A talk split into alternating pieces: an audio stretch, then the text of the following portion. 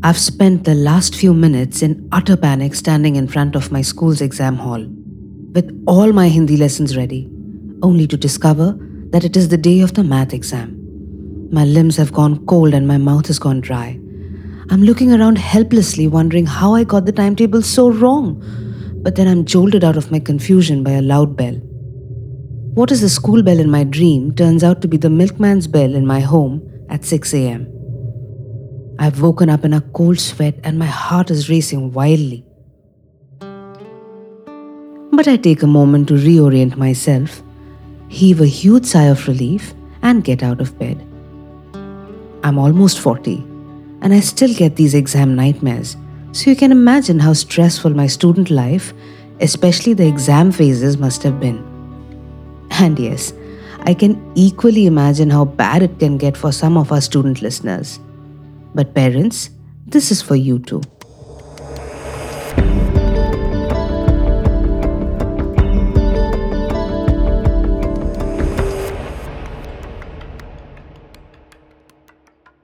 So, hello to my dear listeners. And in today's episode of the Dr. Happy podcast, brought to you by Juno Clinic, I will tackle the issue of exam stress. I'm going to dive right in with four case studies in the form of letters that some of my teen clients have written. The first letter is from Ankush from Gwalior. He says, Hello, this is Ankush. My neighbor, Mr. Bansal's son, Chirantan, got into IIT recently. He's a year older to me. Since the news of his result has come, there is a drastic change in the atmosphere of my home. It suddenly feels as if my parents are looking at me critically all the time. If I get up in the morning and sit on the sofa, mom looks at the clock. If I want to check the score of the match after studying for a while, dad starts saying things like the players are earning in crores and people are leaving their work and watching them. It is strange because he and I have enjoyed cricket together for hours in the past. I know what they are trying to tell me. If Chirantan Bansal can get selected in IIT, so can you. They seem convinced that studying for 9 or 10 hours daily is a must. The other day, I heard mom and dad talking and discussing that it's maybe not such a bad idea for me to take a drop and try harder next year. What is going on?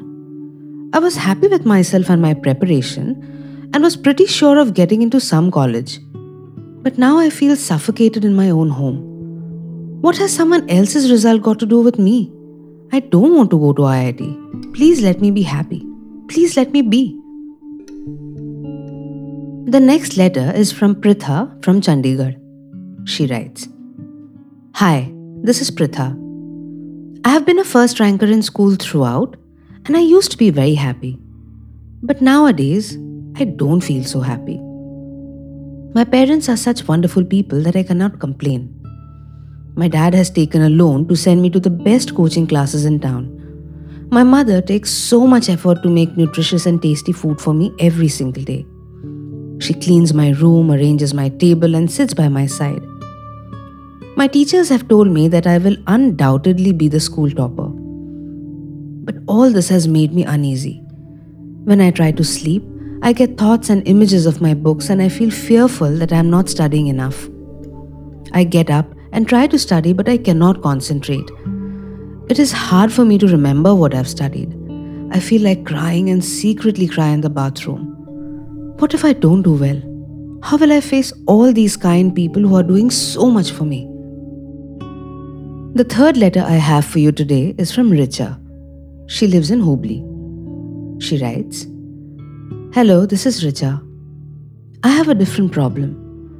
Just as the exam approaches, I start getting very anxious. On the morning of the exam, I cannot eat a morsel, or else I know I'll throw up. Sometimes I also have a mild fever. My hands start shaking and I break into a cold sweat. In the exam hall, I feel I will faint. I often go blank despite having studied really well. I feel like submitting my answer sheet and going away. But my school teachers are kind and they give me some water or some biscuits and motivate me to think calmly. Then somehow I can write the paper. I wonder what will happen in the boards when the examination center will be different from my school and the teachers will not be known to me. My parents are more worried for my health than they are about any exam result. I feel I can score better if I can control these symptoms. And the fourth and last letter of the day is from Ghansham from Nagpur, who writes Hi, my name is Ghansham. I am studying very hard to do well in my boards. I had scored average marks in class 10, but the representative from the coaching classes said that I have great potential and I can do very well. Initially, I was doing good, but when the teaching picked up a lot of speed, I could not keep up that well. My ranking in the weekly tests fell lower and lower. I have not given up and I'm studying for nearly 10 hours every day. And yet my marks are not up to my satisfaction. I need to get a much higher score because I want to get a seat in the topmost colleges in the country. Then I will get a hefty pay package in the placements and my life will be set. But I'm very stressed to make that happen at any cost. My head pains constantly and I've developed an acidity problem. Sometimes I feel like I'm a loser. I cannot handle even this exam. So, Ankush, Pritha, Richa, and Ghansham's cases are not rare. In fact, cases like these are alarmingly common in India. Every year, thousands of students face severe exam stress. Examinations were meant to be a healthy challenge for our kids, but they have now turned into an ugly monster that not only consumes the children but also their parents and sometimes their entire families. What is this burden that threatens to break the backs of our children? The burden of comparison. Yes, every child is different, every child is unique. We appreciate that in theory, but when it comes to our own child, we expect them to outperform the other children we know. Probably because we want to hold our heads high and declare to the world that our children are the best, so basically, we are the best. But let us look at it in another way. Most parents believe that they have come up the hard way and are proud of what they have achieved in life. But what if our children start comparing us with rich industrialists, film stars, or even sports persons of the world? What if they belittled us for not achieving as much as them? That would be devastating for our egos, wouldn't it? But children, even though they are small, never do such immature things. They love their parents and would never trade their parents for any other in the world. Then, parents, being adults and definitely the wiser ones, why do they indulge in comparison? Nothing crushes the self esteem of a person more than being compared with someone else. We need to make a vow that no matter what the next child does, we will hold our child's achievement in high esteem always. The next big burden is that of expectations. Now, some parents feel that they did not get the right opportunities in their youth, and so they could not achieve a higher, better, greater status in life. And they are willing to provide all those opportunities to their children. And for this, they work really hard and take enormous effort for the children. And all that the children have to do in return is perform. Parents may not even say that overtly to the child. They may even say that they don't mind whatever their child scores. But their non verbal communication sends out clues that seem to endorse the belief that the child is certain to perform splendidly because no stone is being left unturned. But performance is based on so many things. It is based on willingness and desire, it is based on ability, and finally, it is based on a healthy mind and body capable of delivering the end product. Let us not burden our children with expectations. The children are not an instrument to fulfill our dreams and aspirations. Next comes that big burden of anxiety. Many children who suffer from performance anxiety at the time of exam can manifest in the form of physical symptoms like feeling jittery or even vomiting before the paper. Often, due to anxiety, children who have prepared well are unable to perform to their full potential because they tend to go blank on seeing the question paper. Such a condition can be very disabling and can lead to a lifelong decrease in confidence in facing various exams and other stressful situations.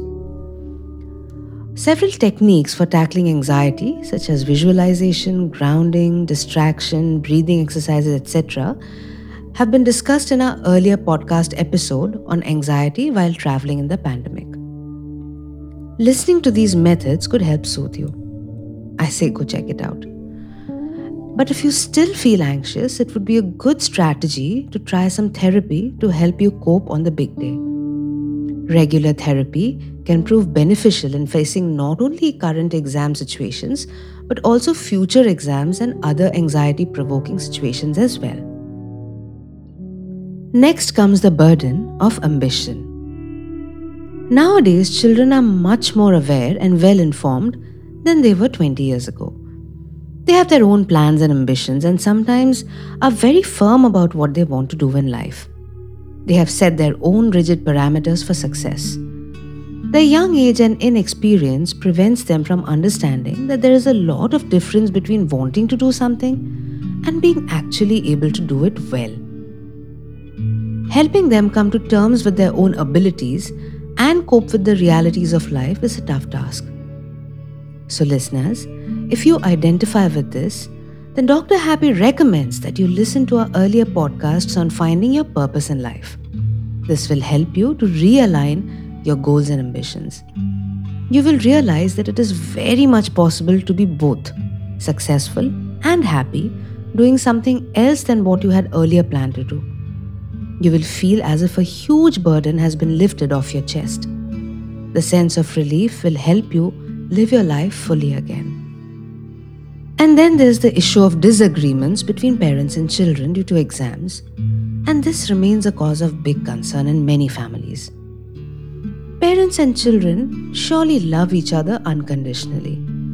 For years, they have a bond so close and so tight that it cannot be shaken. And yet, there comes a time in life where every relationship is tested.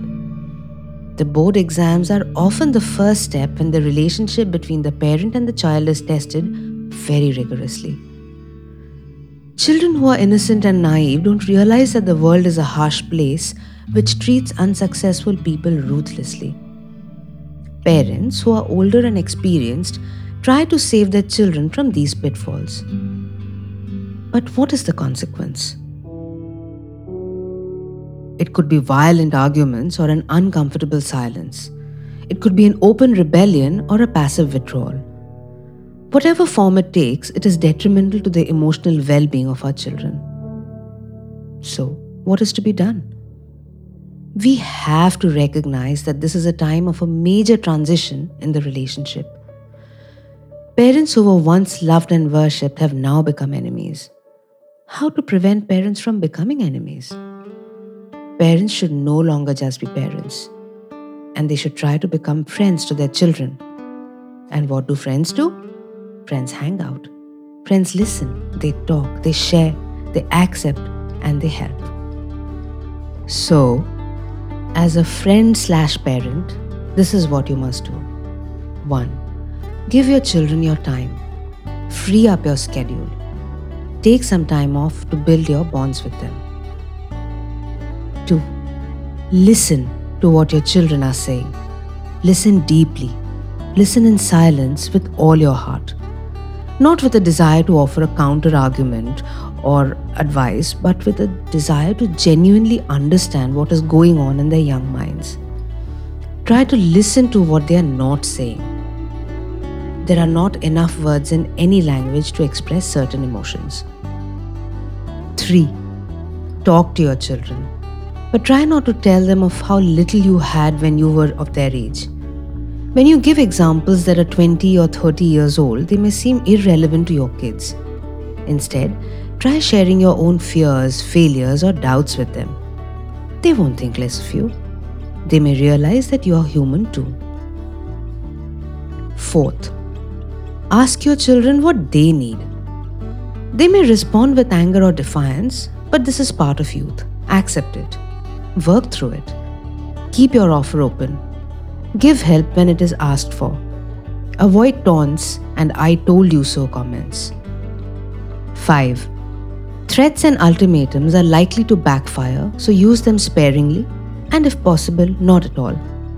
A dialogue is the best form of communication. While conversing, acknowledge their feelings and allow for confusion.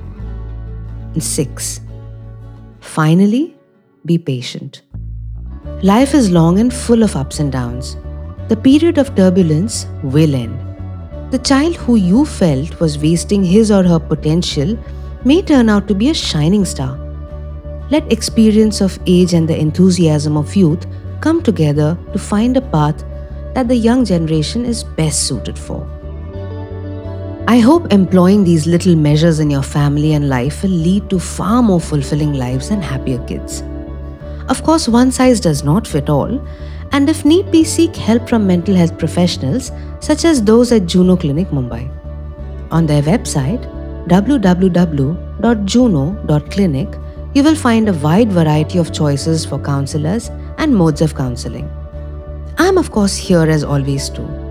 If you would like to share a problem with me and would like me to address it on the podcast, do write in at drhappy2021 at gmail.com. That is D O C T O R H A P P Y 2021 at the rate gmail.com. Also, find the podcast on your favorite audio streaming and social media platforms, and remember to subscribe and share. Until the next time, be good to yourself and take care. I'll be back next week with another episode and tell you one more way to be happy.